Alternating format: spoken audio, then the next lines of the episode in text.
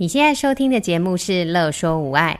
你有没有腰酸背痛、心情烦闷、带孩子带到快抓狂、三餐不知道要煮什么的窘境？赶快来和治疗师做朋友。我们准备了动作优化、故事露营地、育儿忍者术、阿娟师暴力灾的主题，要用治疗师的思维、生活化的方式来解决你的疑难杂症。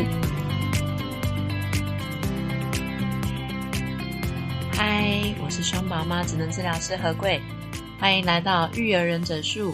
如果你有听过我之前的节目啊，你会发现我在最近几集呢，都是跟别人一起搭配，两个人呢一起聊天，然后得到了像是医师、副行为分析师，还有职能治疗师，还有啊，我们上一集邀请到三位小来宾，他们呢很多好玩或者是很有用的一些经验。不过啊，今天会是我一个人来跟大家聊一聊，因为啊，我最近在治疗工作的时候啊，遇到了好多好多一到三岁的小小孩哦，跟我两个女儿的年纪差不多哦。家长很用心的照顾孩子啊，不过他们都遇到了孩子说话比较慢，或者是呢发展比较慢的问题，让我有时候会有一点感触。所以啊，我挑了现在凌晨三点多的时间，让自己呢好好沉淀一下。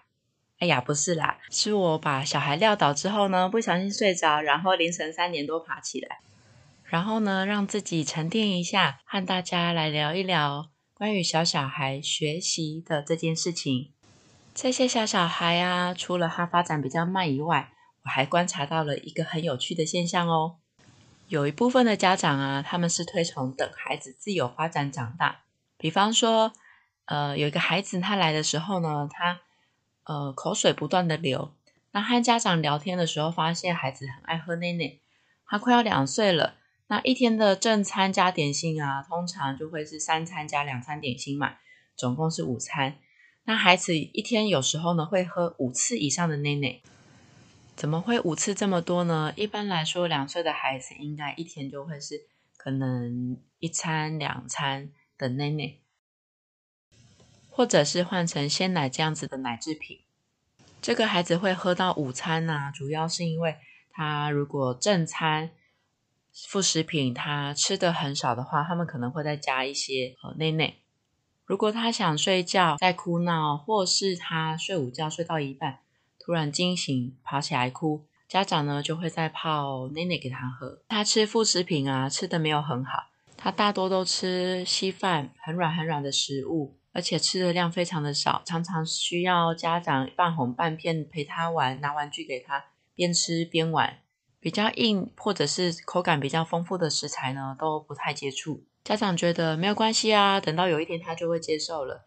而且呢，他就不喜欢呐、那他就喝他的奶奶呀。然后有遇到另外一个家长呢，他说他知道他自己孩子说话比较慢，不过没关系。因为他觉得孩子自己就会发展出说话的能力了。深入了解之后，呃，发现孩子在家里面大多数都是自己玩平板、自己玩玩具。难怪我们在一开始看到他的时候呢，他跟妈妈呢两个人坐着，因为他们提早来，所以等了十几二十分钟才开始他们的治疗评估跟课程。可是，在那个过程当中，等待的过程当中。他们两个之间没有太多的互动跟对话。你们有没有没搭上火车的经验呢？我以前在外地念书加工作，大概有十几年的时间，所以我有很多搭火车或高铁的经验。然后啊，也有很多就是没有带到火车票，所以又再买一张。然后也有呃，就是没有搭上，因为一些事情没有搭上火车的经验。老实说，没有搭上火车也没关系呀。可能会比较慢到我们要去的地方，不过一定会是有方法、有车班可以再让我们坐上车去我们要的目的地。如果真的很赶啊，或许可以换成坐高铁或打电话叫车，花贵一点的钱来赶车。换个角度想哦，孩子发展慢了，就像火车没有搭到一样，会比较慢到达终点，真的没有关系。这些孩子已经慢了。代表他又在一些地方是需要做调整跟处理的，就像搭火车的时候，我们要坐电梯，那因为火车站的电梯坏啦，让我们呢被关在电梯里面搭不上车，也没关系啊。但是这些家长的处理方式呢，有一点像是和孩子一起待在电梯里面，想说，哎，等到这个电梯好了，他们就可以去搭车了。东西坏掉了，有可能会自己好吗？也是有可能。如果电梯可能只是接触不良，在某个机运之下，电梯可能就会突然的恢复运转。不过就是要看机运了嘛，看这个电梯呢，它能不能自己突然恢复运转。如果你是家长，你会愿意让孩子的发展就像玩大富翁一样，走到机会或命运就踩到的机运来来决定吗？换成这样想啊，我们应该就不会让孩子就只靠机运来长大了吧？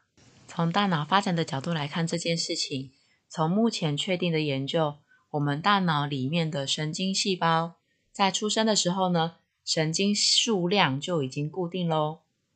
不过我相信每个人都有听过孩子的发展黄金期，有的文献会说是零到三岁，有的文献是说零到六岁。那不管怎么样呢，就是在幼儿阶段或者是在学龄前的阶段呢，都会是孩子大脑发展迅速的时候。才会被称作是发展黄金期嘛。但我刚刚也说啦，我们在出生的时候呢，大脑的神经细胞数量就已经几乎固定了，数量都已经固定啦。那是怎么做到让孩子可以大脑迅速的发展呢？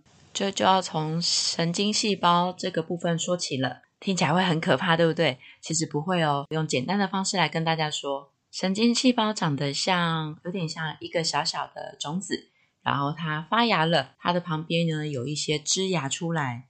如果你还是觉得很难想象，你可以上网 Google 神经细胞或者是神经元。好，那我们大脑里面呢就会有很多很多的神经细胞，很多很多的种子，然后发芽，有一些小枝芽。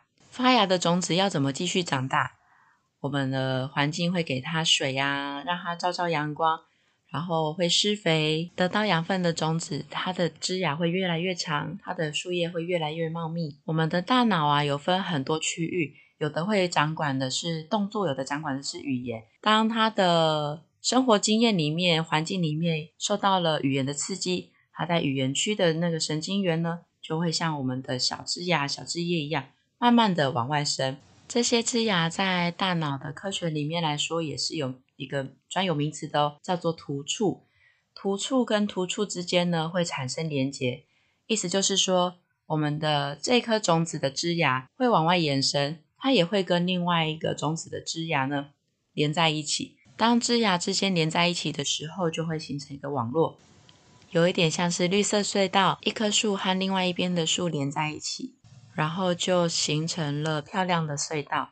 我们的大脑也是一样，一旦接受养分，大脑的突触会向外延伸，去接触到另外一边的突触，然后形成丰富的大脑网络。一到三岁的幼儿在这个年龄，他们的大脑网络还有突触的发展是非常非常迅速的，所以才会被称作这个阶段是发展黄金期哦。那在大脑的角度来看，孩子的发展这件事情呢，也就可以知道说。给孩子的养分是非常重要的。那这个养分呢，不只是给他们的营养，更重要的啊，是我们应该要提供各种感官、语言，还有认知，或者是人际互动的经验。这些经验才会成为我们突出生长的一个养分，让脑神经可以产生连结。如果我们能提供孩子丰富多元的感官刺激、生活经验，孩子的大脑之间的突触连接可能会产生数百兆个哦，很惊人吧？所以，虽然我们出生的时候脑细胞的数量已经固定了，但是外在的环境是可以让大脑有可塑性的。就算推崇自然的发展，我们的环境跟陪伴可不能就是这样子靠机遇来自然的出现了，尤其是发展比较慢的孩子。他们的环境的刺激，还有家长的引导跟陪伴，是需要家长花一点时间跟心力去创造更丰富、更多元，还有更适合自己孩子的一个学习环境哦。所以不是每个孩子都适合自然的发展、自然的探索。至于要怎么提供丰富多元的感官刺激跟生活经验呢？